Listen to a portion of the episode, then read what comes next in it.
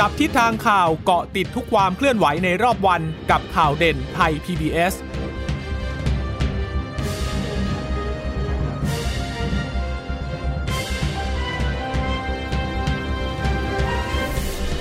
สวัสดีค่ะ สวัสดีค่ะ ต้อนรับคุณผู้ฟังสู่ข่าวเด่นไทย PBS นะคะ เราพบกันเป็นประจำทุกวันจันทร์ถึงศุกร์บ่ายๆแบบนี้ค่ะ มาอัปเดตข้อมูลข่าวสารที่เกิดขึ้นในรอบวันนะคะ กับดิฉันจีราชาตาเอี่ยมรัศมีและคุณพึ่งนภาคล่องพยาบาลค่ะค่ะ สวัสดีคุณผู้ฟังทุกท่านนะคะค่ะสวัสดีคุณผู้ฟังที่รับฟังเราผ่านทางสถานีวิทยุที่เชื่อมโยงสัญญาณจากไทย PBS ด้วยค่ะ ก็ติดตามกันเป็นประจำเวลาบ่ายสามโมงอย่างนี้นะคะะวันนี้ก็เอ่อเรื่องของโควิด -19 ก็คงจะต้องติดตามกันอย่างเข้มข้นทีเดียวนะคะเอ่อดิฉันก็มันไม่น่าเบื่อนะ แต่ว่ามันเป็น มันทำมันเป็นข่าวที่สร้างความกังวลขึ้นกังวลขึ้นกังวลขึ้นนะคะแต่ก็อยากจะฝากบอกคุณผู้ฟังว่าต้องฟังนะคะ ยังไงก็ต้องฟังถึงแม้ว่าจุดเอ๊เบื่อโควิด -19 เหลือเกินนะคะ แต่ว่าเอ่อเรื่องของโควิด -19 เนี่ยข่าวสารเนี่ยมีการเปลี่ยนแปลงตลอดเลย เรื่องมาตรการต่างๆ ก็มีการเปลี่ยนแปลง อย่างเช้าวันนี้เปิดเอ่อศูนย์ฉีดวัคซีนโควิด -19 ที่บอกว่าให้คนเนี่ยโทรเอ่อลงทะเบียนผ่านทางโทรศัพท์ค่ายมือถือใช่ไหม AAS 2 d t a c ต่างๆเหล่านี้ปรากฏว่าบอกว่า 9 โมง แต่พอถึงเวลาจริง ๆ ค่ะ มีการเลื่อนค่ะ เลื่อนให้เอ่อเปิดลงทะเบียนจองอะไปเป็น 11 โมง อันเนี้ยข่าวสารก็เปลี่ยนละนะคะเอ่ออันนี้เป็นการเปิดให้ลงทะเบียนก่อนก่อนที่จะให้เอ่อมารับการฉีดจีนในวันที่ 1 สิงหาคมนะคะ ก็ทำให้ค่ะวันนี้ที่สถานีกลางบางซื่อยังคงเปิดรับ walk in อยู่ก็เลยอืมยังคงเห็นภาพคนเนี่ยที่มายืนต่อคิวอยู่ด้านนอกนะคะ ค่ะ แต่ว่าวันนี้เขาก็มีการปรับแผนในการเอ่อจัดทราฟฟิกคนคือจัดจัดจัดคนกระจายคนไม่ให้มีความแออัดเหมือนกับภาพที่เราเห็นนะนะ ซึ่งมันก็คงไม่ใช่มุมกล้องอะนะคะ เพราะว่ามันก็เห็นอยังชัดเจนแหละว่าเขาก็ไปยืนอยู่ค่อนข้างที่จะเยอะเหมือนกันนะคะ ซึ่งตอนนี้เนี่ย เอ่อ เราต้องต้องลงทะเบียนแล้ว คือตั้งแต่วันที่หนึ่งสิงหาคมเป็นต้นไป จะจะเฉพาะคนที่ลงทะเบียนนะคะ ดังนั้นก็ยังเหลือเวลาอยู่อีกประมาณ 2 วันนะวันนี้ 29 30 31 อะ 3 วัน แต่ว่าคือถ้าไปตอนนี้ก็ไม่ทราบว่าจะทันหรือเปล่านะ เพราะว่าแต่ละวันก็จะมีคนค่อนข้างมาก แล้วก็ค่อนข้างกังวลเหมือนกันว่าอีก2อสวันที่เหลือเนี่ย คนจะยิ่งแห่แหนกันไปหรือเปล่า เพราะว่ายังเป็นช่วงเวลาที่สามารถ walk in ได้อยู่นะคะ แต่ทีนี้จริง ๆ แล้วสำหรับใครที่ถ้าเกิดตัวเองลงไทยร่วมใจเอาไว้แล้วอะค่ะ อาจจะต้องอัปเดตข้อมูลข่าวสารนิดนึง เพราะว่าตอนนี้วัคซีนเข้า แล้วก็ค่อยๆที่จะทยอยไปได้หลายพื้นที่แล้วเหมือนกันนะคะ ดังนั้นก็ค่อยๆ คนที่เป็นคิวค้างอยู่เนี่ย ตอนนี้ก็ได้ทยอยเข้ารับวัคซีนกันแล้วนะคะ แต่สำหรับตัวเลขผู้ติดเชื้อรายใหม่วันนี้น่ากลัวทีเดียวนะ ก็เป็นนิวไฮขึ้นทุกวันค่ะ วันนี้หมื่นเจ็ดหกร้อยเก้าสิบเก้าคนนะคะเออหกร้อยหกสิบเก้าคนนะคะ ตอนนี้เนี่ยกรุงเทพปริมณฑลรวมกันแล้วก็จะน้อยกว่าการติดเชื้อในพื้นที่อื่นทั่วประเทศละแต่ตัวเลขสะสมนี่โอ้โห ดูแล้วสะเทือนขวัญมาก เพราะว่า 561,030 คน ครึ่งล้านแล้วคุณผู้ฟัง ครึ่งล้านแล้วกับคนที่ติดเชื้อโควิด -19 ในประเทศเรานะคะ นับตั้งแต่มีการระบาดในช่วง ต้นปี 64 นะคะเอ่อต้นปี 63 สิ มาจนถึงตอนนี้ก็ปีครึ่งนะคะ ติดไปแล้ว 560,000 คน แล้วมีแนวโน้มว่ายังคงพุ่งอยู่นะคะแต่ว่าก็ได้เห็นความพยายามแหละ ในการที่จะช่วยเหลือกันตอนนี้หลายประเทศที่เขาเป็นผู้บริจาคเนี่ย ก็เริ่มส่งวัคซีนบริจาคมาให้ละอย่าง ไฟเซอร์ออกจากสหรัฐอเมริกาแล้วเดี๋ยวถึงพรุ่งนี้นะคะมาช่วยกันดูว่าอ่าจะมีการกระจายกันไปแบบไหนยังไงบ้าง แล้วก็อังกฤษก็อ่าเสนอเพิ่มมาให้อีก4 0 0 0 0กว่าโดสนะคะก็สักประมาณ 2 สัปดาห์น่าจะได้แหละอันนี้ก็เดี๋ยวมาขยายความเพิ่มเติมกันแต่เดี๋ยวดูตัวเลขให้จบก่อนนะคะค่ะเพราะว่าก็ยังคงสำคัญนะตัวเลขเราอาจจะเห็นว่ามันเป็นแค่ตัวเลข แต่สำหรับคนที่เป็นหนึ่งในคนที่ถูกรายงานเนี่ย แน่นอนว่า ไม่มีใครอยากรวมในตัวเลขเหล่านั้นหรอกเนาะค่ะเพราะตอนนี้ติดเชื้อมาจะอยู่พื้นที่ไหนของประเทศมันไม่ใช่เรื่องง่ายทั้งนั้นค่ะ การจะเข้าสู่การรักษาพยาบาล การดูแลตัวเองหยุกยาจะเป็นยังไงเนี่ย ตอนนี้เหมือนกับว่าต้องพึ่งตัวเองถึงที่สุดแล้วเพราะว่าระบบต่างๆ มันรองรับไม่ไหวแล้วจริงๆอะนะคะ อยู่ได้ด้วยจิตอาสาแล้วแหละตอนเนี้ยนะคะ ตอนนี้ประเทศไทยอยู่อันดับ 44 ของโลกแล้วคุณผู้ฟัง ขึ้นมาอย่างรวดเร็วมากนะคะ แล้วก็ ในจำนวนผู้ติดเชื้อรายใหม่เนี่ย17,669เนี่ยนะคะจะเป็นรายใหม่เลย 17,408 คน แล้วก็อยู่ในเรือนจำไปเจออีก 261 รักษาอยู่ในโรงพยาบาล โรงพยาบาลสนามต่างๆ เนี่ยนะคะ ตอนนี้ก็ยังคงอยู่อีก 185,976 คน นี่รักษาอยู่เป็นแสนเลยนะแบ่งเป็นอยู่ในโรงพยาบาลเนี่ยเกือบ 70,000 คน โรงพยาบาลสนามอีกแสนกว่า อาการหนักตอนนี้เยอะมาก 4,511 คนที่ต้องใส่ท่อช่วยหายใจ 1,000 กับอีก 1 คน รักษาหายกลับบ้านละ 3 7 0 0 0แต่ว่าหายเพิ่มก็ไม่น้อยนะคะ จริง ๆ หายเพิ่มไม่น้อยนะ 9,798 คนหายเพิ่มรายใหม่นะ แต่ที่น่าเสียใจเลยก็คือคนเสียชีวิตวันนี้ก็นิวไฮอีกแล้วค่ะ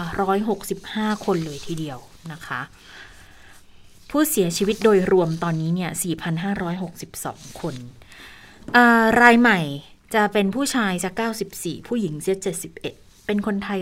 162 ค่ะ มีเมียนมาด้วย 1 กัมพูชาอีก 1 จีนอีก 1 ค่ากลางเนี่ยเขาบอกว่าอยู่ที่ 62 ปีก็คืออายุตั้งแต่ 22 ถึง 99 ปี แล้วก็ตั้งแต่วันที่ทราบผลจนเสียชีวิตเนี่ย ค่ากลางเฉลี่ยนะ แค่ 9 วันเองคุณผู้ฟัง ค่ะ แล้วคนที่รักษาตัวนานที่สุดแล้วเสียชีวิตเนี่ยออของ 24 ชั่วโมงที่ผ่านมาอยู่ที่ 29 วัน ที่น่า สลดมากก็คือเสียชีวิตที่บ้าน มีรายงาน 21 คนด้วยกันนะคะ ที่มีการรายงานมาวันนี้สมุทรปราการ 12 คนปทุมธานี 7 คนร้อยเอ็ดหนึ่งฉะเชิงเซาหนึ่งกรุงเทพ 58 สมุทรปราการ 32 นะคะ อันนี้ก็โอ้ น่าสลดใจจริง ๆ มีปทุมธานีนนทบุรีอีก 9 สมุทรสาครอีก 6 นครปฐมปัตตานีก็มีเหมือนกันนะคะ ดังนั้นก็เป็นตัวเลขที่ เราจะไม่รายงานก็คงไม่ได้นะ แล้วก็ต้องพยายามดูแลตัวเองกันนะคะ มันไม่รู้จะแนะนำวิธีการไหนเหมือนกันนะขณะนี้นะคะก็ต้องบอกว่ามันใกล้ตัวเรามากขึ้น ใกล้ตัวดิฉันคุณชิตามากขึ้น ใกล้ตัวคุณผู้ชมมากขึ้นเลยนะคะ ในการที่จะมาพบผู้ติดเชื้อเนี่ยอออยู่ปะปนได้ เดินไปตอนเนี้ย เรดาร์มันขึ้นแล้วติดติดติดทงต้องเจอแล้วแหละนะคะ เพียงแต่ว่าเราก็คงต้องป้องกันตัวเอง ใส่หน้ากากอนามัย ชั้นเดียวก็คงไม่พอแล้วแหละเวลาออกไปตลาดออกไปที่ชุมชนหนาแน่น ก็ใส่สองชั้นนะคะ ใครมีเฟสชิลก็ใส่ก็กลับมาถึงบ้านก็ รีบล้างมือนะคะ อาบน้ำให้เรียบร้อย ไม่ไปนั่งโซฟาเก้าอี้ที่ต้องเป็นใช้ของร่วมกับผู้อื่น เราก็อาบน้ำทันทีนะคะ ทีนี้มาดูตัวเลขของการฉีดวัคซีนบ้าง วันนี้สบคไม่ได้แถลง เมื่อวานก็ไม่ได้แถลงเพราะว่าเป็นวันหยุดนะคะ ก็คงจะรวบยอดทั้งหมดแหละในวันพรุ่งนี้เลยนะคะ ซึ่งก็เชื่อว่ามีหลายเรื่องทีเดียวนะคะสำหรับยอดการฉีดวัคซีน ก็ขึ้นไปทีละนิดเองค่ะ คุณชะตาคุณผู้ฟังคะ เมื่อวานนี้นะคะ ยอดการฉีดวัคซีนเพิ่มขึ้นแค่ 164,270 โดสนะคะ หรือ 164,000 กว่าคนนี่แหละค่ะ ก็เลยทำให้ตัวเลขการฉีดวัคซีนเนี่ย ก็ยังคงอยู่ที่ 16ล้าน591,329 โดสนะก็ขึ้นทีละนิดขึ้นทีละนิด ประมาณร้อยละสิบเองน้อยมากนะจาก จำนวนรวมทั้งหมดนะคะ ที่เราตั้งเป้าเอาไว้ว่า เอ๊ะก่อนอันนี้ 4 0 0แสนโดสต่อวัน 5 0 0แสนโดสต่อวันดูเหมือนว่าจะทำไม่ได้แล้วนะคะ และถ้าไปดูของสถานการณ์กรุงเทพมหานครคุณชิตาบอกไปยังว่า เฉพาะที่กรุงเทพวันนี้ติดเท่าไหร่ที่กรุงเทพเมื่อวานก็ปิ่ม4,000ปิ่มปิ่ม4,000นะคะวันนี้กรุงเทพก็ เกือบค่ะ 3,963 คนนะคะทำให้ตอนนี้เนี่ยตัวเลขเฉลี่ยผู้ติดเชื้อสะสมในกรุงเทพมหานครนะคะ ตั้งแต่วันที่ 1 เมษายนเนี่ยก็แต่อยู่ที่ 145,000 แล้วนะคะ ก็ถือว่าเยอะทีเดียว ส่วน 10 จังหวัดแรง10 จังหวัดมันก็จะมีการเปลี่ยนแปลงตลอด แต่ที่ไม่เห็นเปลี่ยนแปลงก็คือแรงที่ 1 กับแรงที่ 2 นี่แหละกรุงเทพมหานครกับสมุทรสาคร เพราะว่าตอนนี้สมุทรสาครเนี่ยแต่ละวันเขาก็เพิ่มขึ้นมาจำนวนพันคนต่อวันพันคนต่อวัน ซึ่งตอนนี้เนี่ยที่สมุทรสาครเขาก็หนักหน้าดูเลย ถึงแม้ว่าเขาจะไม่เจอคลัสเตอร์ใหญ่ ๆ อย่างที่เป็นโรงงานใช่ไหมคะ อย่างโรงงานอย่างที่เคยเล่าให้ฟัง โรงงานเขาเออเมื่อก่อนที่เขาเป็นการแพร่เชื้อในระลอก2เนี่ย มันเกิดติดเชื้อในโรงงานอุตสาหกรรมส่วนใหญ่ เพราะฉะนั้นเขาก็ทำแบบ bubble and seal ได้ เขาก็มีการจัดรถรับไปรับไปส่ง แรงงานเขาจากบ้านไปที่พักได้ แต่ของปัจจุบันเนี้ยที่สมุทรสาครมันแตกต่างไปประชาชนพื้นที่ในชุมชนนี่แหละ คือติดเชื้อแล้วไงพอติดเชื้อมันก็ยากลำบากที่จะทำแบบ bubble and seal ได้ คือทำได้เหมือนกันแต่ว่าประสิทธิผลมันจะมันมันจะยากกว่านะคะแล้วก็เพราะว่าแต่ละคนเขาก็มีพื้นที่โรงพยาบาลสนามของสมุทรสาครก็เต็มแล้วไม่ต้องบอกนะคะว่ากรุงเทพมหานครเป็นยังไง ซึ่งตอนนี้ก็กำลังมีการเร่งกันอยู่ในเรื่องของการทำโฮมไอโซเลชันคือการแยกกักตัวอยู่ที่บ้าน แต่ทีนี้ มาดูในเรื่องของการฉีดวัคซีนกันก่อน วันนี้ที่สถานีกลางบางซื่อเขาก็เปิดให้ลงทะเบียนแล้วนะหลังจากที่ภาพออกมาเนี่ยเห็นแบบประชาชนไปยืน เข้าคิวแออัดเลยอย่างที่คุณเชตาเล่าให้ฟังเคยบางทีมีกลุ่มคนจากต่างจังหวัดก็แบบว่า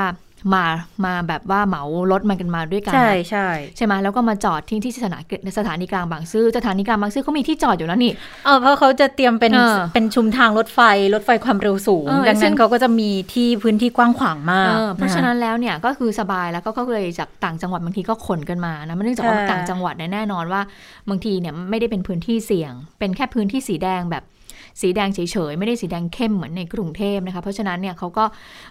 ขนกันมา วัคซีนเขาได้น้อยอยู่แล้ว เขาก็มาฉีดที่สถานีกลางบางซื่อส่วนใหญ่ก็คือเป็นอายุ 60 ปีขึ้นไป แล้วก็มาฉีดกันที่นี่ ปรากฏว่าภาพที่ออกมาแออัดมาก แต่ว่าในส่วนของบางคนก็บอกเอ๊ะเป็นมุมกล้องหรือเปล่า มันมันมันมันมันไม่ใช่หรอกของจริงมันไม่ได้เป็นอย่างนั้นหรอกนะคะ แต่ว่าสื่อในหลายสำนักมันก็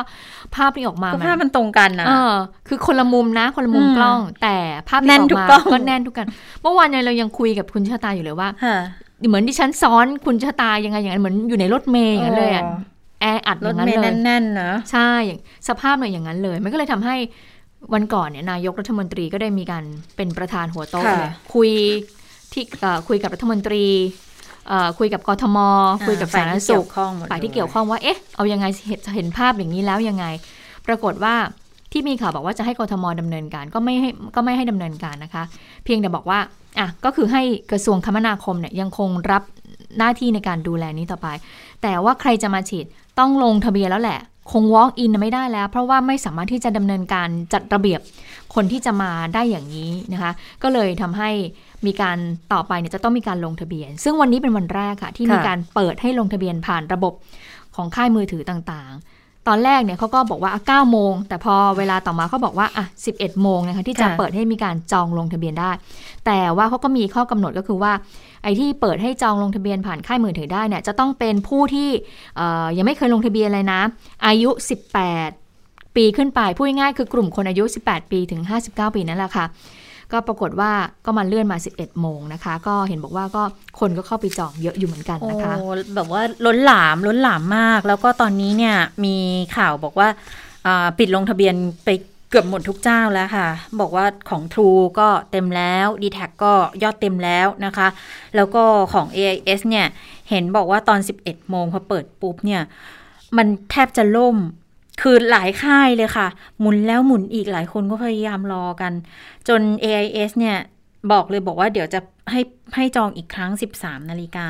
เพราะว่าจำนวนคนที่ทราฟิกเอ่อคนที่เข้าไปเนี่ยเยอะมากนะคะ ดังนั้นเขาก็เลยบอกว่าต้องต้องต้องเลื่อนกันหน่อย แต่ว่าค่ายอื่นเนี่ยบางทีก็เปิดให้ลงทะเบียนจนจนเต็มไปหมดแล้วนะ ซึ่งจริง ๆ เนี่ยได้เป็นวันละหมื่นอยู่เหมือนกันนะ แล้วก็ไปจนถึงสิ้นเดือนเนี่ย มันทำไมมันเยอะขนาดนั้นก็เหมือนกัน ก็ไม่รู้ว่าทำไมคนถึง จากพื้นที่ไหนบ้างที่มาลงทะเบียนเพื่อจะมาฉีดตรงนี้นะคะแสดงให้เห็นว่าคนมีความกังวลแหละต้องการที่จะเร่งฉีดวัคซีนให้ได้รวดเร็วที่สุดนะคะ ทีนี้เนี่ยสำหรับคนที่จะลงทะเบียนกับทาง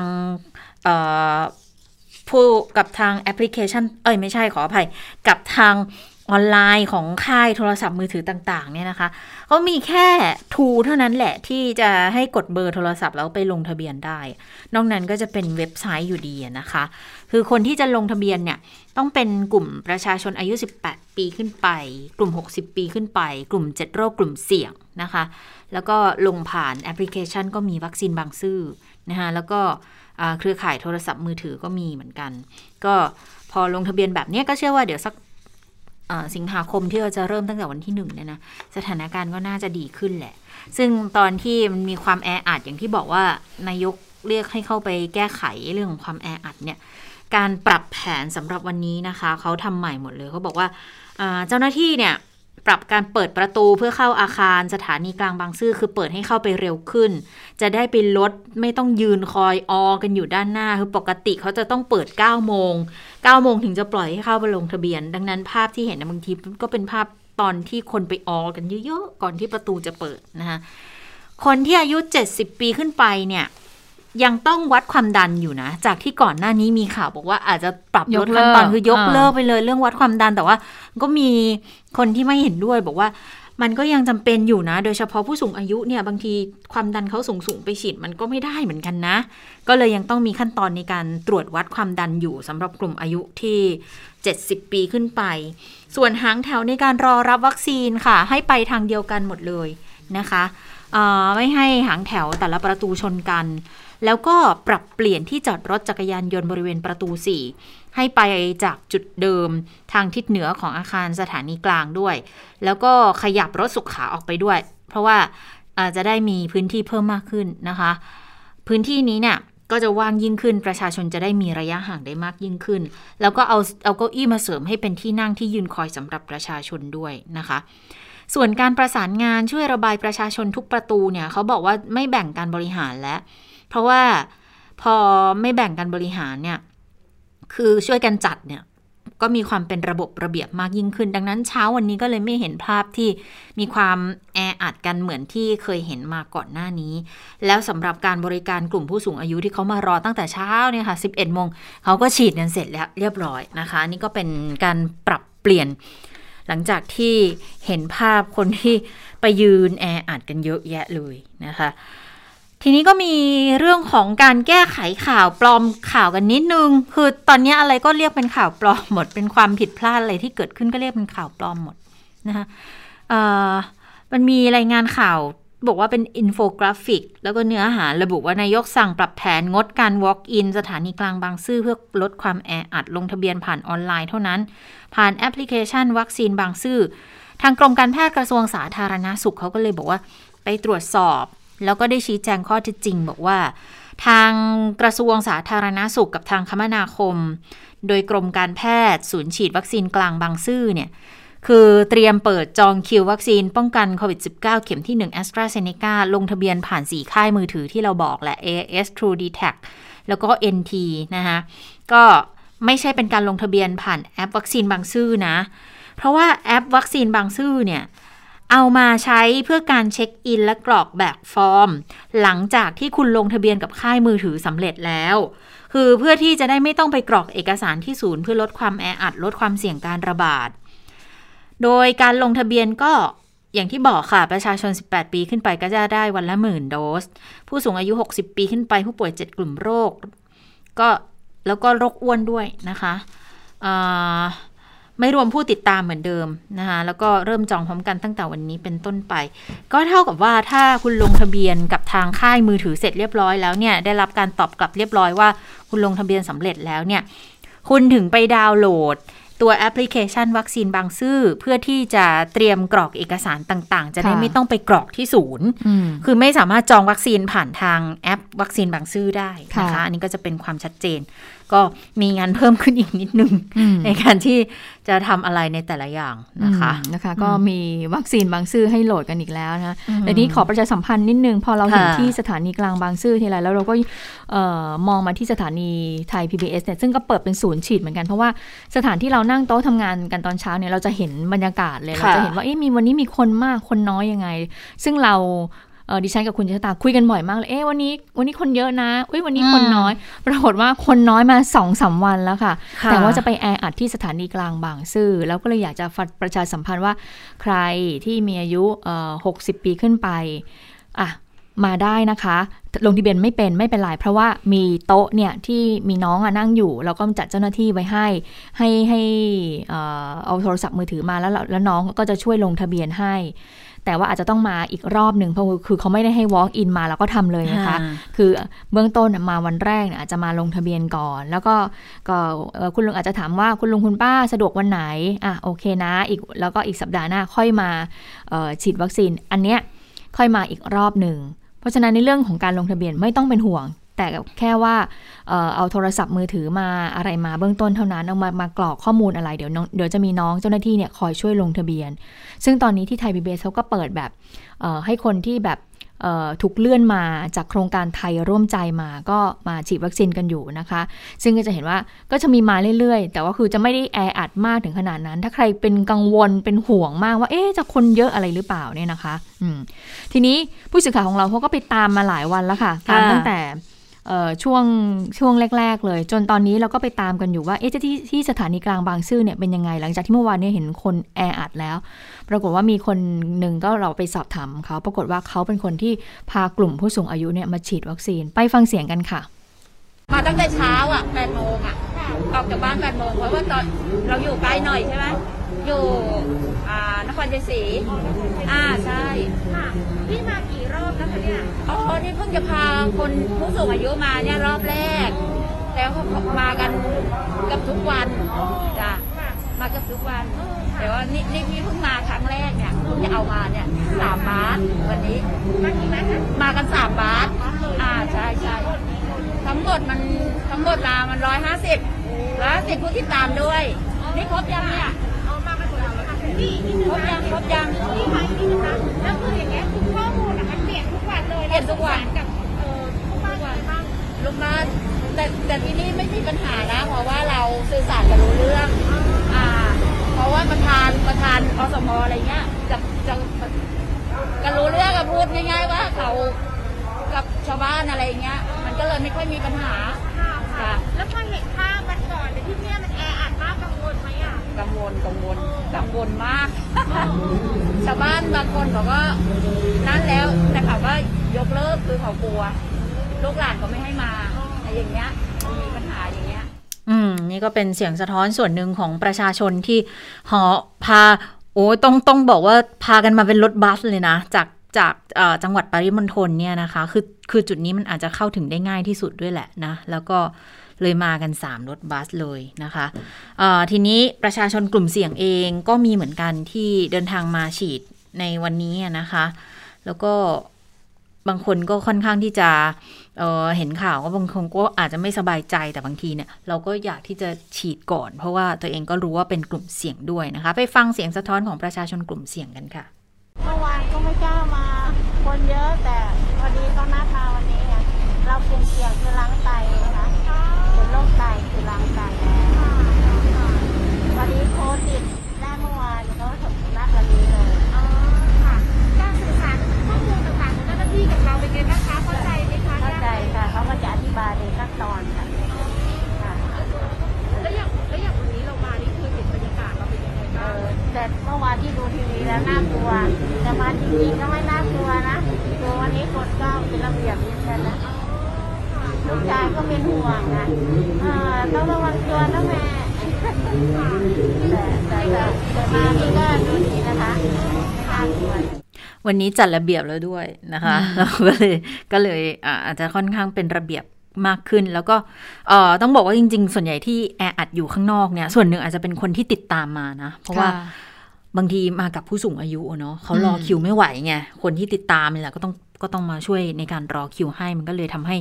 มีความแออัดกันเพิ่มมากขึ้นหน่อย วันนี้ก็จัดระบบระเบียบกันได้ดีขึ้น แล้วเดี๋ยวตั้งแต่วันที่หนึ่งไปก็คงจะมีความคล่องตัวกันมากกว่านี้ เพราะว่าก็ก็ต้องลงทะเบียนกันมาก่อนแล้วจะไม่รู้ว่าติดไปแค่มากน้อยแค่ไหนแล้วเนาะเพราะว่าค่อนข้างที่จะแออัดกันมากทีเดียวนะ แล้วเชื้อเดลต้านี่ก็เป็นเชื้อที่แบบว่าไม่ ไม่เห็นกันหน้าใครด้วยนะ คือก็ติดกันไปหมดเลย ติดง่ายมากๆเลยนะคะะทีนี้ถึงแม้ว่าวันนี้เนี่ยไม่มีการถแถลงจากทางสบค แต่ว่าทางกทมเนี่ยซึ่งเป็นจังหวัดที่พบผู้ติดเชื้อมากที่สุดก็เกือบ 4,000 รายต่อวันอย่างนี้ ก็ทำให้ทางกทม ก็ได้มีการประชุมกันนะคะ ก็มีทางโฆษกกทม ประชุมร่วมกับทางนายแพทย์สุขสันต์กิติสุภกรผู้ผู้อำนวยการสำนักการแพทย์ ผู้อำนวยการสำนักอนามัยนะคะแล้วก็ผู้บริหารมีการถแถลงสรุปสถานการณ์ค่ะ ปรากฏว่าก็มีการพูดคุยกันว่า เอ๊ะ ตอนนี้เดือนกรกฎาคมที่ผ่านมาเนี่ย แล้วก็ช่วง 2-3 วันหลังอย่างที่บอกไป ตัวเลขเนี่ยมัน 3,000 กว่า อันนี้ยังเขาใช้ 3,000 กว่านะ แต่จริงๆอย่างที่ฉันบอกคุณเจตาเนี่ยจะฉันดูตัวเลขมา 3-4 วันแล้วเนี่ย อย่าง 2 วันหลังเนี่ย แตะสี่พันเลยเอาง่ายๆเลย ก็สามกว่าแต่ว่าเป็นสามปลายๆแล้วเกือบสี่แล้วคือใช่สามปลายๆแล้วนิดนึงก็ก้าวข้ามเลขสามแล้วค่ะ ทางกทมเลยบอกว่า พยายามอยู่นะไม่ใช่พยายามพยายามกดอยู่ กดตัวเลขผู้ติดเชื้อให้ได้มากที่สุดอยู่นะคะ ก็ใช้มาตรการล็อกดาวน์ตามหลักวิชาการทางการแพทย์ที่มีอยู่แล้วก็ลดการเคลื่อนที่ของประชาชนอยู่นะคะ ลดการเคลื่อนที่ของประชาชนเมื่อเช้าลดเยอะมากเลย อืไม่รู้ว่าเป็นเพราะจะไปฉีดวัคซีนกันหรือเปล่ามีการตั้งข้อสังเกตกันว่า ล็อกดาวน์ล็อกดาวน์เนี่ยที่บอกว่า work from home เนี่ย แต่ว่าดูเหมือนว่าก็เอ่อผู้คนก็ยังเดินทางกันอยู่เลยนะรถราก็ยังคงหนาแน่นอยู่นะ เมื่อเช้าแถวบ้านดิฉันติดไฟแดงอยู่สามสี่รอบอะกว่าจะได้เลี้ยวอะ นั่นแหละก็เลยบอกโอ้โหนี่ล็อกดาวน์จริงๆเหรอเนี่ยทำไมรถอืมติดขนาดนี้นะคะค่ะ แล้วกทมก็มีการบอกว่า ตอนนี้เนี่ยศูนย์พักคอยเนี่ยก็ทำเพิ่มมาเยอะแล้วนะค่ะจากก่อนหน้านี้ที่บอกว่า เอ๊ะทำตั้งเป้าไว้เท่าไหร่เนี่ย ตอนนี้มี 59ศูนย์เปิดไปแล้วนะคะ 30-40ศูนย์ด้วยกันก็เป็นการเพิ่มศักยภาพของโรงพยาบาลเพิ่มเตียงจากร้อยกว่าเตียงเนี่ยตอนนี้ก็มี 3,000 กว่าเตียงแล้ว แต่เชื่อไหมคุณผู้ฟังค่ะ3,000 กว่าเตียงก็ยังไม่พอนะ เพราะว่า หลังบ้านเนี่ยของสปสช หรือทางสำนักงงานประกันสังคมที่รับเรื่องเนี่ยในแต่ละวันเนี่ยโหมีผู้ติดเชื้อในโทรเข้ามาค่อนข้างเยอะมากทีเดียวนะคะออนอกจากมีศูนย์พักคอยแล้วมี community isolation ด้วยคือดูแลในระบบชุมชนให้กับผู้ที่ติดเชื้อสำหรับผู้ที่ไม่สามารถที่จะทำ home isolation หรือว่ากักตัวที่บ้านได้ อันนี้ทางกทมก็บอกว่าก็มีแพทย์ใกล้ชิดนะ ที่คอยดูแลอยู่ ส่วนแคมป์คนงาน ที่บอกว่าแคมป์คนงานเนี่ยแม้จะสิ้นสุดมาตรการปิดแคมป์ไปแล้ว ก็จะต้องมีมาตรการ bubble and seal เช่นเดิมอยู่ค่ะลดการให้คนงานออกไปสัมผัสกับคนภายนอกเพื่อไม่ให้เกิดการระบาดมากขึ้น เอ๊ะเดี๋ยวก่อนดิฉันถามคุณเจษดาดิฉันไม่ได้เขาไม่ได้ขยายออกไปใช่ไหมไอ้เรื่องของการล็อกดาวน์ไอ้ปิดแคมป์หนึ่งเดือนเนี่ยเขาขยายไหมไม่ไม่ยังไม่ขยาย แต่เขาก็ไม่ได้พูดอะไรออกมา ยังไม่พูด แต่ว่าจะครบไปแล้วยกเกนะเมื่อไหร่แต่ว่าครบไปแล้วนะ แต่ก็ยัง bubble อยู่อ๋อโอเค เพราะฉะนั้นก็ แปลว่า bubble อยู่แต่ก็ก็คือยังอยู่นั้นอยู่ค่ะอืมนะคะเพราะฉะนั้นเนี่ยก็คือเขายังลดการเข้าออกของคนงานอยู่นะคะเพื่อไม่ให้คนงานไปสัมผัสกับอืมภายนอกอยู่ แต่ว่าตอนนี้เนี่ยเขาเขามีเอ่อการตั้งศูนย์ฉีดวัคซีนสำหรับแคมป์คนงานแล้ว แล้วก็เลยอาจจะมีบางส่วนค่ะ ที่เขาจะเอามาฉีดที่แคมป์แคมป์เอ่อฉีดที่จุดฉีดสำหรับแคมป์คนงานเนี่ยค่ะ ที่เอ่อลุมพินีอืม วิภาวดีรังสิตมั้งเป็นเป็นที่คอนโดที่เขากำลังก่อสร้างกันอยู่เขาก็เอามาฉีดที่จุดนี้ แล้วก็พอฉีดเสร็จก็กลับไปในพื้นที่คือคือแคมป์เดิมมาแหละอืมคือก็ก็ไม่รู้ว่าจะเป็นลักษณะ bubble ที่มันเข้มข้นเหมือนก่อนหน้านี้หรือเปล่าที่บอกว่ากั้นไม่ให้เข้าไม่ให้ออกเลยนะ เด็ดขาดอย่างเงี้ยนะแต่พอฉีดวัคซีนไปแล้วก็ ก็หวังว่าผ่านไประยะหนึ่งมันจะช่วยให้สถานการณ์ดีขึ้นอืมนะคะค่ะ ส่วนการฉีดวัคซีนกลุ่มเสี่ยงกทมก็บอกว่าไล่ตามลำดับมาเลยนะ ก็มีบุคลากรทางการแพทย์ มูลนิธิ พระแล้วก็มีสับปะเหร่อเข้ามาโอ้ดิฉันอืมยินดีกับสับปะเหร่อมากเลย เพราะว่าก็ถือว่าตอนนี้ทำงานหนักมากเลยที่ต้องใกล้ชิดกับศพโดยเฉพาะศพที่ติดเชื้อด้วยนะคะ ซึ่งทางกทมบอกว่าบางส่วนเนี่ยก็ได้ฉีดแล้ว แล้วทางกทมก็พยายามจะประชาสัมพันธ์อย่างในวันพรุ่งนี้เนี่ยก็จะไปประชาสัมพันธ์เอ่อฉีดวัคซีนให้เข้าไปถึงเนี่ย200 กว่าวัด 200 กว่าแห่งค่ะนะคะแล้วแล้วก็จะเพิ่มขึ้นในสัปดาห์ถัดไป ซึ่ง ไม่ใช่แค่สับเปลือเท่านั้น ทางกรทมบอกว่า ทุกคนที่เกี่ยวข้องกับอืมกระบวนการเผาศพค่ะค่ะรวมถึงผู้ที่เกี่ยวข้องกับทางพิธีกรรมในศาสนาอื่น ๆ ด้วยนะคะ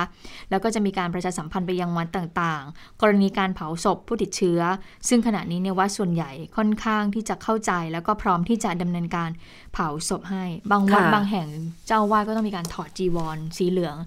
มาใส่ชุดสวม PPE อะใช่ดำเนินค่ะการเผาศพให้แทนเลย เพราะว่าค่ะไม่มีคนด้วยไม่มีอะครด้นวยคือบางทีสับเปลือเองเขาก็งานหนักจนจนเขาล้นมือไปหมดแล้วอะก็พระนี่แหละค่ะต้องมาใส่ชุด PPE เพื่อที่จะจัดการเผาศพผู้ติดเชื้อเอง แล้วก็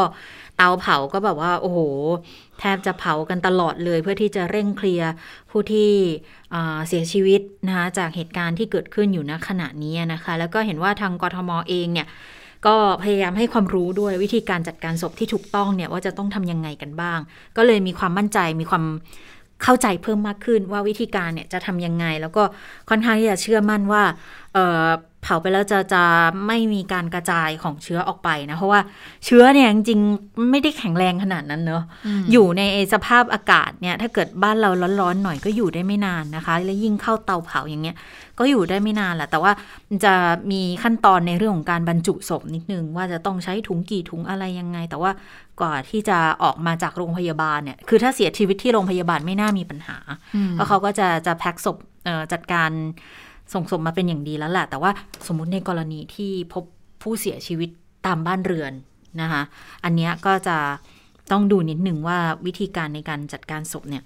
เขาเขาทำได้อ่าถูกต้องตามมาตรฐานในการควบคุมการระบาดได้ดีหรือไม่นะคะ ส่วนเรื่องของความขัดแย้งที่บอกกทมกับสอทอมีปัญหาอะไรกันหรือเปล่าอืมโดยเฉพาะเรื่องของการจัดสรรวัคซีนนะว่ามันเป็นยังไง ตอนนี้ก็เหมือนก็ก็คงเคลียร์กันเรียบร้อยแล้วค่ะ เพราะว่า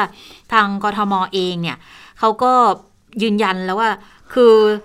ทางกทมก็ยืนยันชี้แจงไปแล้วนะว่าเราได้รับวัคซีนเท่าไหร่ แล้วก็ได้รับการจัดสรรวัคซีนแอสตราเซเนกาในหมอพร้อมมา1ล้าน2 2 0 0 0 0 โดส อันนี้เป็นกระบวนการที่ทำร่วมกับสาธารณสุขอยู่แล้ว ดังนั้นจะมียอดลงทะเบียนของทั้งสองหน่วยงานเนี้ยจะอยู่ที่ประมาณ 30,000 โดส ในการฉีดผู้ป่วยติดเตียง ติดบ้าน แล้วไทยร่วมใจเนี่ย ปรากฏว่าได้มาแค่ 680,000 โดส แล้วในวันสองวันนี้ค่ะ ก็จะตัดวัคซีนไปฉีดผู้ป่วยในชุมชนอีกประมาณ 30,000 อันนี้เนี่ยก็เลยต้องแจ้งกันก่อน แล้วก็เป็นตัวเลขทั้งหมดที่ได้รับ ส่วนอีก 7 0 0 0 0 0 โดสที่ว่าเนี่ยคืออะไร กทมก็บอกว่าอะถ้าเอาเป๊ะๆนะอืมตัวเลขจากไทยร่วมใจกทมได้มา 680,000 โดส ไทยร่วมใจนี่ก็คือแพลตฟอร์มที่กทมเขาทำเอง ก็คือจะเป็นก็จัดสรรตามจังหวัดเหมือนกันนี่แหละค่ะ ซึ่งทุกครั้งที่จะเอาวัคซีนจากไทยร่วมใจไปไทยร่วมใจไปใช้ ต้องไปขอสอบคด้วยนะ ว่าจะตัดของไทยร่วมใจไปเนี่ย จะให้ฉีดอะไรเท่าไหร่อย่างไร ตัดของไทยร่วมใจหมายความว่าคนที่ไม่ได้ลงทะเบียน แล้วต้องไปฉีดให้กับคนในชุมชนเนี่ย จะต้องใช้เท่าไหร่อย่างไรอืมดังนั้นก็เลยยืนยันบอกว่าเรื่องของการจัดสรรวัคซีนเนี่ย เคลียร์กันแล้วไม่ได้มีปัญหาอะไรนะคะ เออแล้วทีนี้ผู้สื่อข่าวก็ถามต่อว่า เอ๊ะ แล้วเป็นไปได้หรือเปล่าที่กทมเนี่ยจะจัดซื้อวัคซีนเองเลยเออนะคะ ทางเอ่อโฆษกกทมก็บอกว่าสาธารณสุขเนี่ยแบ่งออกเป็น 2 กลุ่ม ก็คือวัคซีนที่รัฐจัดหาก็คือซิโนแวคแอสตราเซเนกาใช่ไหมคะ แล้วก็ค่ะวัคซีนทางเลือกที่มีโมเดอร์นาตอนนี้ที่เราเอ่อทางภาคเอกชนก็สั่งจองอยู่ ทางโฆษกกทมบอกอย่างนี้ว่ากทมมีความพร้อมนะอืมจะเอ่อจะซื้อวัคซีนทางเลือกแล้วบางส่วนอย่างซิโนฟาร์มอืมใช้ในการฉีดในกลุ่มผู้ป่วยติดเตียง ก็คือเอาซิโนฟาร์มมาใช้กับผู้ป่วยติดเตียงอืมเพราะว่าทางกทมเขาก็มีโรก็งพมียาบางบลประมาณหนึ่งในสังกัดกทมอืมอยู่ด้วยนะคะ แล้วก็ตอนนี้เนี่ยก็อยู่ระหว่างการพูดคุยด้วย พูดคุยในเรื่องของการจัดซื้อโมเดอร์นาในลำดับถัดไปด้วยนะคะส่วนการกระจายวัคซีนคงไม่มีการปรับแผนค่ะ ก็คือทางโฆษกกทมก็ย้ำว่า ก็ทำตามนโยบายมาโดยตลอด คืออะเร่งฉีดกลุ่มผู้ผู้สูงอายุ 60 ปีขึ้นไป และ 7 กลุ่มโรค และผู้ที่มีความเสี่ยง และมีเป้าหมายฉีดให้ครอบคลุมร้อยละ 70 ซึ่งศักยภาพของศูนย์ก็ฉีดได้ 7 ถึง8หมื่นต่อวัน 7 ถึง8หมื่นต่อวันก็คือรวม 25 ศูนย์ด้วยกัน ที่ทางกทมเนี่ยดำเนินการ แล้วอย่าลืมนะคะ ทางกทมเขาไม่ได้ทำคนเดียวนะเขาก็ร่วมกับภาคเอกชนของการค้าไทยที่มาจับมือกันนะในการที่จะเเปิดศูนย์กระจายตามทั่วกรุงเทพมหานครแล้วก็ฉีดให้ แต่ปรากฏว่าคนมาน้อยด้วยดิฉันก็ไม่เข้าใจ ตอนนี้คือเขาก็จะเร่งฉีดไล่คิวตามมาอยู่นะ แต่ว่าก็ยังพบจำนวนผู้ที่ได้รับฉีดวัคซีนนั้นคงยังน้อยอยู่นะคะ ทีนี้โฆษกกทมก็บอกว่า แต่ว่าหากถ้าเราเนี่ยได้รับวัคซีนเพิ่มมาเนี่ยเราก็คาดว่าเราก็จะมาฉีดให้แล้วก็จะมีศักยภาพในการฉีดเพิ่มได้อยู่แล้วนะคะ ส่วนกลุ่มที่ไปรอกันที่สถาสถานีกลางบางซื่อเนี่ยกทมเข้าไปช่วยอะไรได้หรือเปล่านะคะเอ่อทางโฆษกก็บอกว่ากทมเป็นแค่หนึ่งคณะกรรมการกระจายวัคซีน ไม่ได้มีอำนาจในการตัดสินใจว่าใครจะได้รับวัคซีนเท่าไหร่อืมโดยกทมพร้อมที่จะให้ความช่วยเหลือในการฉีดวัคซีนในสถานีกลางบางซื่อซึ่งมีภาพความแออัด และอาจจะเสี่ยงต่อการระบาด แต่ทั้งนี้บอกอย่างนี้ค่ะ อยู่ที่วิจารณญาณของสาธารณสุขค่ะ ซึ่งก็เชื่อว่าเป็นผู้เชี่ยวชาญที่สุดในการควบคุมการระบาด แล้วก็รู้ว่าการกระจายวัคซีน และการบริหารจัดการวัคซีนควรเป็นอย่างไร เพื่อไม่ให้มีการแพร่ระบาดกทม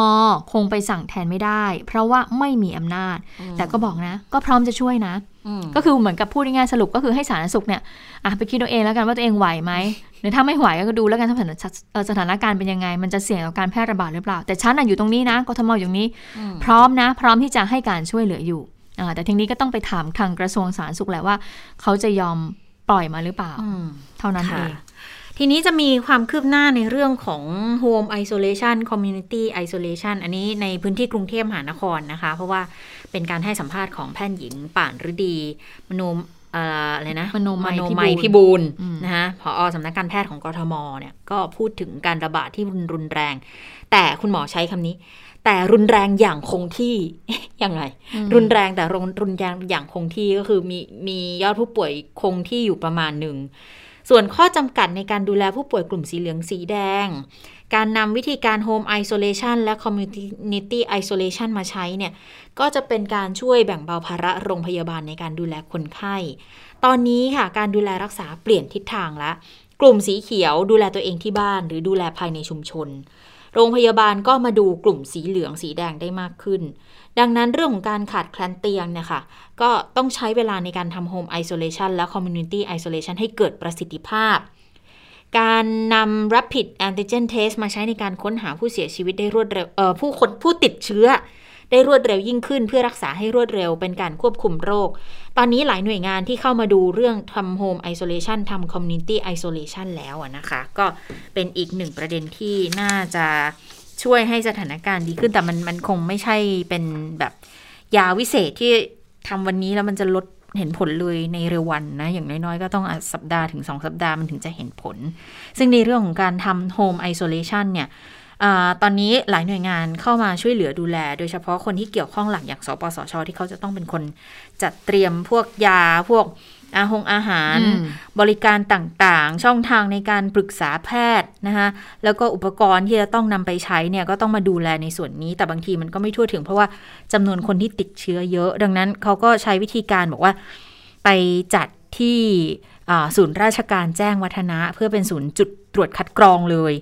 แล้วถ้าเจอที่จุดนั้นเนี่ยก็ถ้าสีเขียวเนี่ยก็คือเข้าโฮมไอโซเลชันจะได้ชุดอุปกรณ์อะไร ไปเลยมียาฟาวิพิราเวียให้ด้วยนะคะอืมจุดนี้ค่อนข้างดีค่ะ เพราะว่าพอรู้ว่าผลเป็นบวกปุ๊บ แล้วก็มีบางคนไม่มีอาการฮะมีอาการอ่อนๆปุ๊บเขาก็แจกยาฟาเขาวิก็พิลาเวียเลย คัดกรองเลยใช่คือเหมือนเหมือนกับว่าตอนแรกเนี่ยแจกฟาวิหมดเลยค่ะแต่ตอนหลังเนี่ย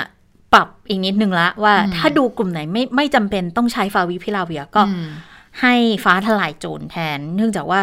อ่าฟาวิพิราเวียร์ตอนเนี้ยที่เตรียมไว้ก็อาจจะไม่ไม่เพียงพอสักเท่าไหร่ละ แล้วก็มีบางคนก็มีความกังวลเกี่ยวกับการใช้ยาที่มันอาจจะเอ่อเป็นยาที่มีฤทธิ์เกินอาการไปอืมนะคะ ดังนั้นก็ต้องไปฟังคำอธิบายจากรองเลขาธิการสปสชเหมือนกันว่าในการทำ home isolation เนี่ยตอนนี้ดูแลอะไรยังไงบ้างค่ะ ค่ะ ตอนนี้ Home Isolation จะเป็นเรื่องใหญ่ที่เราทำนะครับ เป็นเรื่องใหญ่ที่เราทำเพราะเราต้องการรองรับ อันที่หนึ่งเนี่ยอีกสักพักหนึ่งเดือนหน้าเราจะแจก ATK นะครับให้กับหน่วยบริการ หน่วยบริการก็จะไปดูว่าใครที่เป็นกลุ่มเสี่ยงในมุมมองของหน่วยบริการ แล้วก็จะให้คนไข้ไปตรวจที่บ้าน แน่นอนว่าจะมีพี่น้องประชาชนที่อยู่ที่บ้านเอาไปตรวจ และจะมีผลบวกเกิดขึ้น เมื่อมีผลบวกเกิดขึ้นแล้วจะเกิดความกังวลใจไม่สบายใจแล้ว ดังนั้นการเตรียมการของเราในการทำเรื่อง Home Isolation ที่พูดไปเมื่อสักครู่เนี่ยจะเป็นเรื่องสำคัญที่จะมารองรับ ATK ที่จะแจกในเดือนหน้านะครับ ถ้าเราสามารถที่จะพัฒนา HI ได้มากพอ ชวนคลินิกได้มากพอ ATK ที่จะแจกในเดือนหน้ามันจะสอดคล้องกันพอดี อันนี้คือสิ่งที่เรากำลังจะทำต่อไปครับ ประมาณเท่าไหร่คะที่จะแจกว่าประมาณกี่เอ่อเราเตรียมไว้8ล้าน5แสนชุดนะครับทั่วทั่วประเทศนะครับ แล้วก็จะเพิ่มตามพื้นที่ต่างๆ ที่เป็นแดงก่อนนะครับ ดังนั้น8ล้าน5เนี่ยนะครับ ถ้ามีบวกเพิ่มขึ้นตีสัก 10%ขึ้นมาเนี่ย8แสน5 นะครับอันนี้ต้องหาที่รองรับให้ดีนะครับครอบคลุมจังหวัดไหนบ้างคะเอ่อจังหวัดสีแดงปัจจุบันเลย แดงเข้มแจกก่อนนะครับและที่เหลือกระจายกันไปตามสัดส่วนนะฮะรายละเอียดเนี่ยสวชกำลังคุยกันอยู่นะฮะกำลังคุยกันวันวันสองวันเนี่ยนะฮะจริง ๆ คุยกันมาตั้งแต่เมื่อวานเดี๋ยวกำลังจะวางแผนว่าเราจะแจกยังไงให้ลงตัวนะครับค่ะโจทย์ใหญ่ทำไมสปสชถึงได้ดูอย่างนี้ในการแจกตามหน่วยกันตามบ้านคนไม่ได้เข้าถึงอะไรอย่างเงี้ยเราเห็นปรากฏการณ์คนมารอกันเยอะมาก นะฮะไม่ใช่จุดนี้จุดเดียวนะครับ ทุกที่ที่มีการเปิดคัดกรองเนี่ยคนจะเข้ามาเยอะมาก คนเข้ามาเยอะโอกาสที่จะทำให้การแพร่กระจายเชื้อมีมันเยอะขึ้นนะครับ เราจะล็อกดาวน์ยังไง แต่เราก็เปิดโอกาสให้คนที่ต้องการคัดกรองมา แต่ถ้ามีชุดอย่างนี้ไปที่บ้านแล้ว คนไม่จำเป็นที่ต้องออกมา สามารถตรวจได้เอง อ่านคู่มือให้ชัดเจน วิธีทำให้ชัดเจนนะถ้าผลออกมาแล้วมีที่รองรับอย่างนี้มันจะทำให้การการอยู่ที่บ้าน การไม่ออกมาข้างนอกเนี่ยมันเกิดขึ้นได้จริง ค่ะ เมื่อสักครู่เดี๋ยวฉันขอนิดนึงค่ะคุณเจษตาคะเมื่อสักครู่เอ่อคุณหมอรองเลขาธิการสปสชเนี่ยคุณหมออัธพลใช่ไหมอืมคุณหมอก็บอกว่าเดี๋ยวจะทางสปสชเนี่ยเดี๋ยวจะดำเนินการแจก antigen test kit ให้กับประชาชนทั่วประเทศ8ล้าน5แสนชุดเนี่ยนะคะ แล้วก็บอกว่าถ้าแจกไปแล้วเนี่ยเหมือนให้ประชาชนเนี่ยตรวจคัดกรองเอง แล้วก็คาดว่าจะมี 10%ของ8ล้าน5แสนชุดเนี่ยเอ่อผลเป็นบวกเกิดขึ้น ไปไปๆมาๆดิฉันก็ไปคำนวณก็คือ8ปดแสนห้านะคุณเชอตา ใช่ใช่ก็คือเพราะฉะนั้นก็คือทั้งประเทศที่เราจะเห็นตัวเลขของผู้ติดเชื้อที่เพิ่มสูงขึ้น เพราะฉะนั้นบอกไว้ก่อนจะได้ไม่ต้องแบบว่า โอ้โห ไปเห็นตัวเลขตอนหลังแล้วจะตกใจนะ อย่างว่าถ้าเราตรวจคัดกรองเร็ว เราก็เจอได้เร็วอะนะคะอ่าแล้วการตรวจแบบนี้ก็เป็นการตรวจแบบรู้ผลเร็วด้วยนะคะอันทีนี้ดิฉันขอสรุป ในสิ่งที่เอ่อคุณหมอรองเลขาธิการสปสช ที่ไปอยู่ที่ศูนย์ราชการนี้สักเล็กน้อย เพราะว่าที่นี่เนี่ยคุณพัทราพรตันงามผู้สื่อข่าวของเราเนี่ยลงพื้นที่มาตลอดค่ะก็ติดตามการทำงานของเออรองเลขาธิการสปสช ที่ค่ะร่วมกับเอ่อคณะเทคนิคการแพทย์ของมหาวิทยาลัยมหิดลนะคะเอ่อคุณพัทรพรสรุปอย่างนี้นะบอกว่าภาพรวมของผู้ติดเชื้อจุดตรวจโควิดแอนติเจนเทสคิดเนี่ย แบบรู้ผลด่วนเนี่ยที่ศูนย์ราชการแจ้งวัฒนะตรงนี้นะคะ เป็นจุดตรวจหลักที่ตรวจแบบรู้ผลด่วนค่ะ เป็นจุดตรวจแห่งเดียวด้วยนะ ตอนนี้ที่แจกยาต้านโควิด ก็คือฟาวิพิราเวียให้กับผู้ที่ติดเชื้อนะคะ ให้กลับบ้านไปดูแลตัวเอง ซึ่ง 3 วันที่ผ่านมานะคะ ก็สรุปบอกว่าวันแรกเนี่ย26 กรกฎาคม ผู้รับการตรวจ 2,150 พบติดเชื้อ 376 นะคะ ส่วนวันที่ 2 เข้ารับการตรวจ 2,200 กว่าคน พบการติดเชื้อ 415 คน พอวันที่ 3 ค่ะ ตรวจ 2,365 คนก็พบผู้ติดเชื้อ 587 คน เห็นว่าตัวเลขเยอะขึ้นเยอะขึ้นนะเออแต่ว่าอย่างว่าตรวจเยอะไง พอ 2,003มันพอมาเจอก็ตรวจ พบเชื้อ 587 คนก็ยิ่งเยอะขึ้น โดยบอกว่าทั้ง 3 วันเนี่ยผู้ติดเชื้อก็ได้รับยาฟาวิพิราเวียร์กลับไปอืมแล้วก็ฟ้าทลายโจรกลับไป ก็ดูแลกักตัวเอง ด้วยรูปแบบ home isolation โดยสปสชเนี่ยก็จะไปจับคู่กับคลินิกอบอุ่น ดูแลต่อระหว่างการรอเตียง หรือติดเชื้อกักตัวอยู่ที่บ้านนะคะทีนี้เบื้องต้นก็บอกว่าไอ้จุดเนี่ยนะคะเท่าที่ตรวจสอบบอกว่าก็จะขยายต่อ จะเปิดตรวจคัดกรองโควิด -19 ออกไปอีก 2 วันนะคะ ก็คือจนถึงวันพรุ่งนี้ จากนั้นก็จะให้เจ้าหน้าที่เนี่ย ปิด job จุดตรวจก่อนอืมเพราะเจ้าหน้าที่ล้ากันมาหลายวันละ นะคะแล้วก็จุดนี้เนี่ยก็เปิดตรวจกว่าวันละ 1,000 คนมาตั้งแต่วันที่ 12 กรกฎาคมแล้วนะคะ ก็ย้ำกับประชาชนที่เอออยู่ใกล้ๆกับศูนย์ราชการก็ไปได้นะคะค่ะก็ walk in ไปได้เลยนะคะ ที่ศูนย์ค่ะราชการแจ้งวัฒนะค่ะ เห็นบางคนมาจากโอ้ต่างจังหวัดแบบนครนายกอะไรอย่างนี้ก็มีเหมือนกันนะคะ ที่มาตรวจที่เนี่ยเพราะว่าอาจจะเป็นเพราะว่าพอให้เปิด walk in ได้อะคนก็เข้ามาได้ง่ายมากขึ้น แล้วก็บางทีหาที่ใกล้ ๆ ตัวเองก็หายากอะเนาะแล้วเราก็อาจจะไม่ค่อยสบายใจอืมแต่ว่า แต่ไม่ต้องต้องย้ำว่าอาจจะไม่ใช่ว่าเขาจะทำให้ทุกคนนะคะค่ะเขาจะต้องซักประวัติประมาณนึงก่อนว่าคุณไปสัมผัสมีความเสี่ยงตรงไหนบ้างหรือเปล่า เพราะไม่อย่างนั้นเนี่ย มันก็อาจจะเป็นการเพิ่มภาระงานให้เจ้าหน้าที่นะ เพราะว่าอย่างบางกรณีก็บอกว่า คือออฟฟิศ อยากจะได้ผลน่ะค่ะ แต่ไปยืนยันจะได้ไปทำงานได้แบบค่ะเนี้ยอันนี้ก็เข้าใจอันนะนี้ก็เข้าใจนะว่าอ่มันก็เป็นเหตุจำเป็นแต่ว่าขณะเดียวกันก็ต้องเข้าใจกับทางหน่วยงานที่เขาจะทำในอีกรูปแบบหนึ่งเพื่อที่จะนี่แหละ แยกคนที่ติดเชื้อออกจากคนที่ยังไม่ติดเชื้อค่ะค่ะแล้วอย่าลืมไปเยอะๆเนี่ย บางทีก็อาจ กลายเป็นพื้นที่เสี่ยงขึ้นมาเหมือนกันนะ ค่ะเออแต่ว่าก็ที่นี่เห็นคุณพัฒนาพรอืมบอกว่าก็ไหลมาเรื่อยๆนะคะวันหนึงอ่าเขาก็รับไม่ถึง 2,500 คน แต่ว่าถ้าจะไปแล้วไม่ว่าจะไปตรวจโควิด -19 หรือว่าจะไปฉีดวัคซีนโควิด -19 ก็ให้พกบัตรประจำตัวประชาชนไปด้วยค่ะปากกาก็พกไปด้วยก็ดีค่ะ ค่ะ ที่สนามสนามกีฬาทูปะเตมี โรงพยาบาลสนามเริ่มรับผู้ป่วยแล้วนะคะ วันนี้เป็นวันแรกที่เริ่มรับผู้ป่วยที่โรงพยาบาลสนาม ทูปเตมีนะ แล้วก็การตรวจคัดกรองก็ยังมีอยู่ แต่ว่าจุดนี้ต้องต้องนัดไปก่อนนะคะ จุดนี้จะเป็น RT-PCR เลยแหละ นะคะแล้วก็มีคือคือคือจะเป็นเอ่อ rapid test ก่อน ถ้าเกิดบวกก็ RT-PCR ตรงนี้เลย แล้วเขามีโรงพยาบาลสนามอยู่ตรงนี้ด้วย แต่ว่าทุกคนต้องต้องจองคิวไปก่อนผ่านแอปพลิเคชันนะคะ ก็คนก็เดินทางไปรอกันตั้งแต่เช้าเลยค่ะ ส่วนใหญ่เขาจะไปก่อนเวลาสักประมาณ 15 นาที แต่ถ้าไปไม่ทันถูกตัดสิทธิ์เลยนะค่ะแล้วก็หลักฐานเนี่ยก็จะเป็นแอปพลิเคชันที่ใช้จองคิวในโทรศัพท์ มีบัตรตัวจริง มีบัตรสำเนาด้วย แล้วก็ปากกาส่วนตัวด้วยนะ เอาไปกรอกข้อมูลของตัวเองนะคะ Walk in ก็ยังมีอยู่เหมือนกัน คือถ้า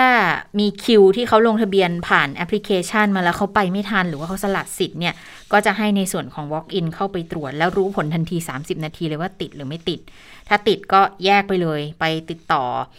กรมควบคุมโรคเขาเข้ามาดูแลเลยนะคะ แล้วก็มีคนเข้ามาคอยดูแลไม่ให้ไปปะปนกับส่วนที่เป็นโรงพยาบาลสนามที่เพิ่งเปิดให้บริการกันไปด้วยนะคะค่ะ ส่วนวัคซีนซิโนฟาร์มที่อ่ามีการจัดสรรโดยราชวิทยาลัยจุฬาภรณ์นะวันนี้เขาก็มีการเปิดฉีดวัคซีนเหมือนกันนะคะ ก็เปิดให้กับกลุ่มผู้พิการกว่า 5,000 คนที่ศูนย์ราชการเฉลิมพระเกียรติเหมือนกันนะคะโดยจุดนี้นะคะวันนี้ก็เปิดให้กับเอ่อกลุ่มผู้พิการ โดยทางราชวิทยาลัยเนี่ยก็จัดสรรโควต้าเนี้ให้กับกรมส่งเสริม และพัฒนาคุณภาพชีวิตของคนพิการนะคะจำนวนกว่า 5,000 คนเอ่อวันนี้ใครที่ไปก็พกบัตรประจำตัวประชาชนไปด้วย หรือว่าใครที่มีบัตรคนพิการเนี่ยก็พกไปด้วยก็จะได้รับการฉีดฟรีเลยนะคะค่ะอะตรงนี้และและเห็นบอกว่าเอ่อสมมติว่า เขาเตรียมไว้5,000ใช่ไหมสมมติว่ามันผู้พิการมาไม่ถึงหรือว่าเหลือก็สามารถเปิดให้กับคนที่ walk in อืมเข้ามาได้ด้วยเหมือนกัน แต่ว่าก็ต้องรอรอให้กับคนพิการตรงนี้เอ่อให้ให้ให้เสร็จก่อนอ่าแต่ว่าเขาก็จะกันไว้เหมือนกันนะคะ ก็คือให้กับคนที่เข้าไป walk in แต่รู้สึกได้ว่า walk in จุดนี้จะเป็น walk in ที่เป็นเป็นเป็นผู้พิการเหมือนกันนะอืมอืมก็ต้องก็ต้องเพราะว่าจะเป็นที่จัดสรรสำหรับคนพิการโดยเฉพาะค่ะนเพราะว่าเอ่อเป็นทากงลุ่มกระทรวงกลุ่มพัฒนาเปราะบางสังคมและความมั่นคงอืมของมนุษย์เขาก็มีข้อมูลไว้เบื้องต้นอยู่แล้วว่าเอ๊ะคนพิการมีกี่คนอืมแล้วก็คงจะส่งข้อมูลมาให้แล้วแหละว่าให้มารับการฉีดวัคซีนที่นี่ เพราะฉะนั้นค่ะใครที่ว่าไม่ได้อยู่ในระบบของกรมเอ่อพัฒนาสังคม และความมั่นคงของมนุษย์ก็สามารถที่จะไปฉีดวัคซีนที่นี่ได้นะคะ ค่ะ ทีนี้มาดูเรื่องวัคซีนบริจาคกันหน่อยส่งท้ายกันนิดนึงนะคะ พรุ่งนี้ถึงไทยแน่ ๆ นะคะ วัคซีนถึงไฟแล้วเซอร์ถึงแล้วยังไงล็อตต่อแรก1ล้าน5แสนโดสก็เขาจะกระจายตามกลุ่มเป้าหมายดังนี้ค่ะ1ล้าน5แสน4หมื่นโดสนะคะมูลค่า 30 ล้านเหรียญเนี่ยกระจายให้กับบุคลากรทางการแพทย์ที่ปฏิบัติงานภารกิจผู้ป่วยนะคะเป็นเข็มที่ 3 7แสนโดสเอ่อ ผู้ป่วยที่มีภาวะเสี่ยงที่เป็นสัญชาติไทย อีก 645,000 โดสเนี่ยก็จะเป็นผู้สูงอายุกลุ่ม 7 โรคเรื้อรัง กลุ่มหญิงตั้งครรภ์แล้วอีกกลุ่มหนึ่งจะเป็นชาวต่างชาติที่อาศัยในประเทศไทยแต่เงื่อนไขเกณฑ์ก็คือเน้นผู้สูงอายุนะอืมที่เป็นชาวต่างชาติ แล้วก็กลุ่มโรคเรื้อรังชาวต่างชาติเหมือนกัน ผู้หญิงที่มีครรภ์อายุครรภ์12 สัปดาห์ แล้วก็อีกกลุ่มหนึ่งจะเป็นคนที่ต้องเดินทางไปต่างประเทศที่เขาจำเป็นต้องรับไฟเซอร์ อย่างนักการทูตนักศึกษาอันนี้จะกันไว้ 1 5 0 0 0 0 โดสนะคะ แล้วก็ กันไว้ส่วนหนึ่งทำการศึกษาวิจัยด้วย แล้วก็กันสำรองไว้อีกสี่พันศึกษาวิจัยอีกห้าพันแล้วทางกระทรวงสาธารณสุขค่ะตอนนี้เขาบอกแล้วว่า เอ่อเดี๋ยวพอมาถึงเนี่ยประมาณค่ะตีสี่อืมอาจจะเอาไปเก็บที่คลังวัคซีน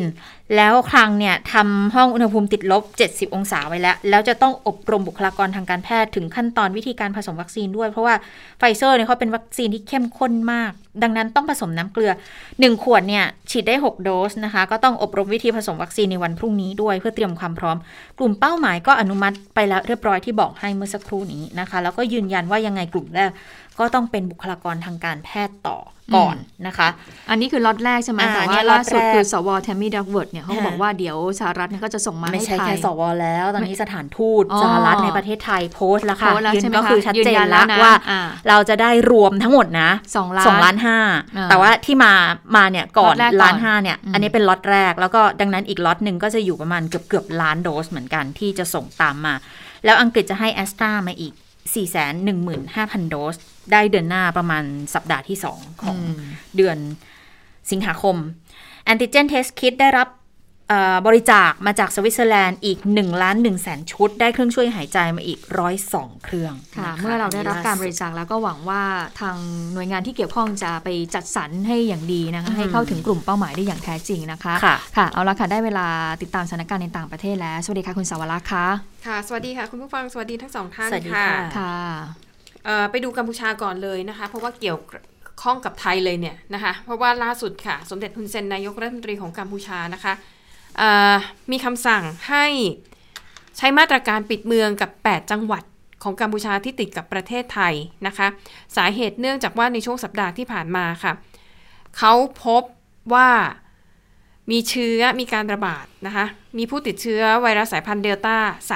า 39 คน ในจำนวนนี้ 21 คนเป็นแรงงานที่เพิ่งเดินทางกลับมาจากประเทศไทย แล้วก็ผู้ที่ใกล้ชิดแรงงานกลุ่มนี้นะคะ ก็ถือว่าเยอะทีเดียวค่ะ ก็เลยทำให้ 8 จังหวัดนะคะที่อยู่ติดกับชายแดนไทยได้แก่จังหวัดโพธิสัตว์ไพลิน พระตะบอง บันเตียเมียนเจย อุดรมีชัย พระวิหารเกาะกง รวมถึงเสียมราฐด้วยนะคะ ก็จะต้องใช้มาตรการปิดเมืองก็เช่น ให้ประชาชนเก็บตัวอยู่แต่ในบ้านนะคะ แล้วก็มีเรื่องของการประกาศเคอร์ฟิวด้วย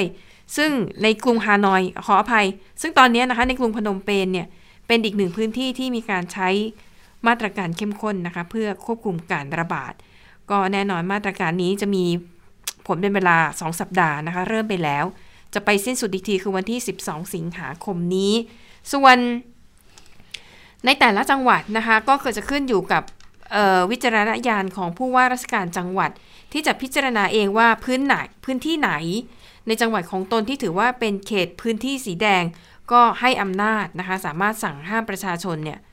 ออกนอกบ้านได้นะคะห้ามห้ามการรวมตัว หรือว่าให้ปิดธุรกิจร้านค้าที่ไม่จำเป็นนะคะ ส่วนเวลาเคอร์ฟิวค่ะสามทุ่มจนถึงตีสามนะคะ ก็ถือว่าน้อยเนาะ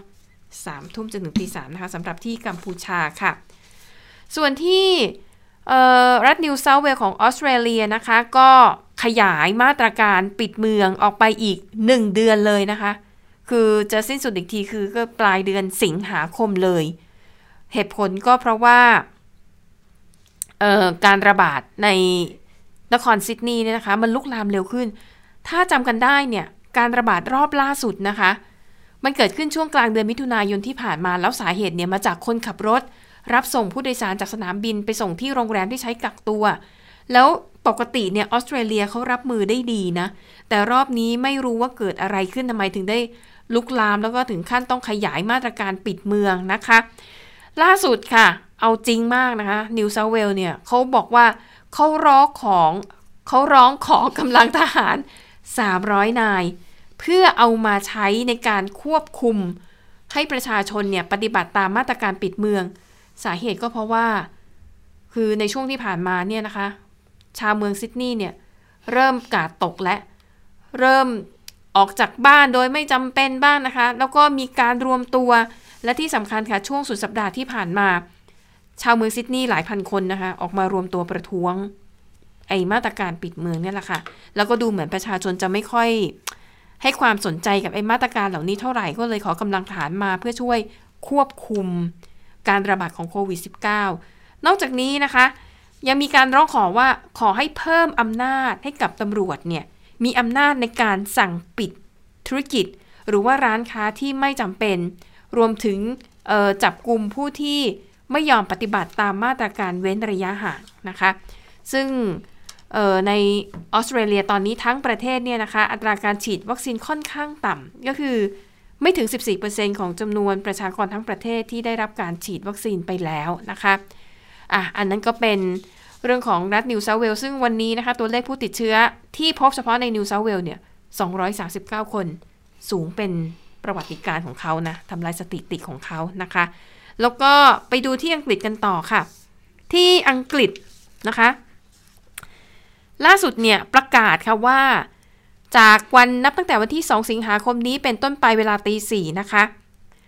ผู้ที่ได้รับการฉีดวัคซีนครบจำนวนจากสหรัฐอเมริกาและสหภาพยุโรป สามารถเดินทางเข้าอังกฤษได้ไม่ต้องกักตัวอีกต่อไปนะคะ แต่เงื่อนไขมีนะ ว่าผู้ที่เดินทางมาจากสหรัฐอเมริกาและสหภาพยุโรป วัคซีนที่เขาฉีด จะต้องเป็นวัคซีนที่ผ่านการอนุมัติ จากสำนักงานอาหารและยาของสหรัฐ แล้วก็สำนักงานยายุโรปนะคะ แต่ทั้งหมดทั้งมวลนี้คำว่าสหภาพยุโรปเขายกเว้นว่าฝรั่งเศสไม่นับเขาเพราะบอกว่าตอนนี้ในฝรั่งเศสนะคะมันมีการระบาดของไวรัสสายพันธุ์เบต้า ซึ่งเขาเชื่อว่าสายพันธุ์เบต้าเนี่ยมันต้านทานวัคซีนได้ ก็เลยยกเว้นคนที่เดินทางมาจากฝรั่งเศสยังคงต้องกักตัวต่อไปโหแน่นอนเรื่องนี้ฝรั่งเศสไม่พอใจมากเอาก็ออกมาตำหนิว่า เนี่ยฝรั่งเศสเนี่ยเอ้ยไม่อังกฤษเนี่ยเลือกปฏิบัติกับฝรั่งเศสนะทำไมให้ทุกประเทศเข้าได้ทำไมยกเว้นฝรั่งเศสล่ะนะคะอะและนั่นก็คือเรื่องราวของ การระบาดในทั่วโลกนะคะอะปิดท้ายนิดนึงเรื่องของการบริจาคเมื่อกี้พ่วงไปหน่อย ค่ะ อังกฤษค่ะเขาประกาศประกาศบริจาควัคซีนแอสตราเซเนกาให้ประเทศไทยนะคะ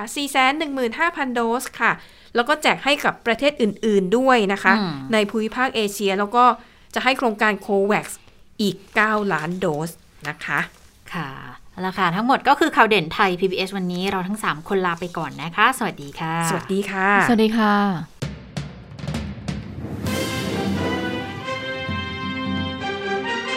ติดตามข่าวเด่นไทย PBS ได้ทุกวันจันทร์ถึงศุกร์เวลา 15 นาฬิกา ทางไทย PBS Radio